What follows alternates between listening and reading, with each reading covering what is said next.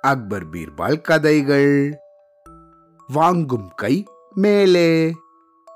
வழக்கம் போல அக்பர் தன்னோட சபையில உக்காந்து ஆலோசனை நடத்தின்னு இருந்தாரு அந்த சமயம் ஆலோசனை கூட்டம் எல்லாம் முடிஞ்சதுக்கு அப்புறமா அவருக்கு வினோதமான ஒரு எண்ணம் தோணுச்சு. உடனே சபையில உக்காந்துருந்த எல்லா அமைச்சர்களையும் பார்த்த அக்பர் இந்த பாருங்க பொதுவாக ஒருத்தர் தானம் கொடுக்கிறார் அப்படின்னா அவரோட கை உயர்ந்தும் அதை வாங்குறவங்களோட கை தாழ்ந்தும் இருக்கிறது வழக்கம். ஆனா எந்த ஒரு சமயத்துல கொடுக்கிற கை தாழ்ந்தும் அதை வாங்குறவங்களோட கை உயர்ந்தும் இருக்கும்?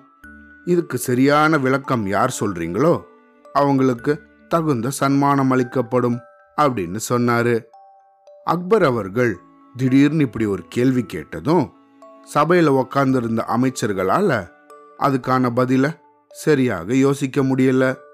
அதனால எந்த ஒரு பதிலும் சொல்ல முடியாம இவங்க எல்லாம் மௌனமா இருந்தாங்க.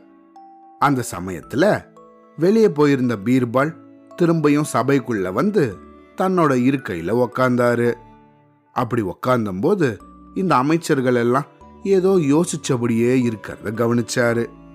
அப்படி இவர் கவனிச்சுட்டே இருக்கும்போது அக்பர் பீர்பாலை பார்த்து மற்ற அமைச்சர்கள் கிட்ட கேட்ட அதே கேள்வியை கேட்டாரு. அக்பர் அப்படி கேட்டு முடிச்சதுமே பீர்பால் சிரிச்சுக்கிட்டே சக்கரவர்த்தி அவர்களே இந்த கேள்விக்கு எல்லாரும் எளிதாக பதில் சொல்லியிருப்பாங்களே.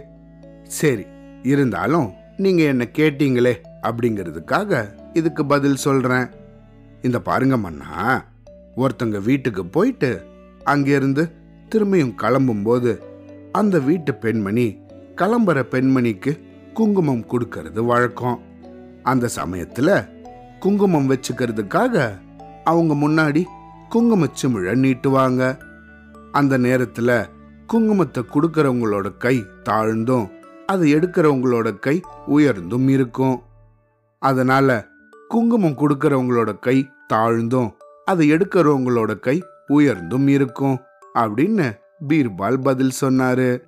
உடனே சபையில் இருந்த அந்த அமைச்சர்கள் எல்லாம் அடடா இந்த சின்ன விஷயம் கூட நமக்கு தோணாம போயிடுச்சே அப்படின்னு வருத்தப்பட்டு உக்காந்துருந்தாங்க.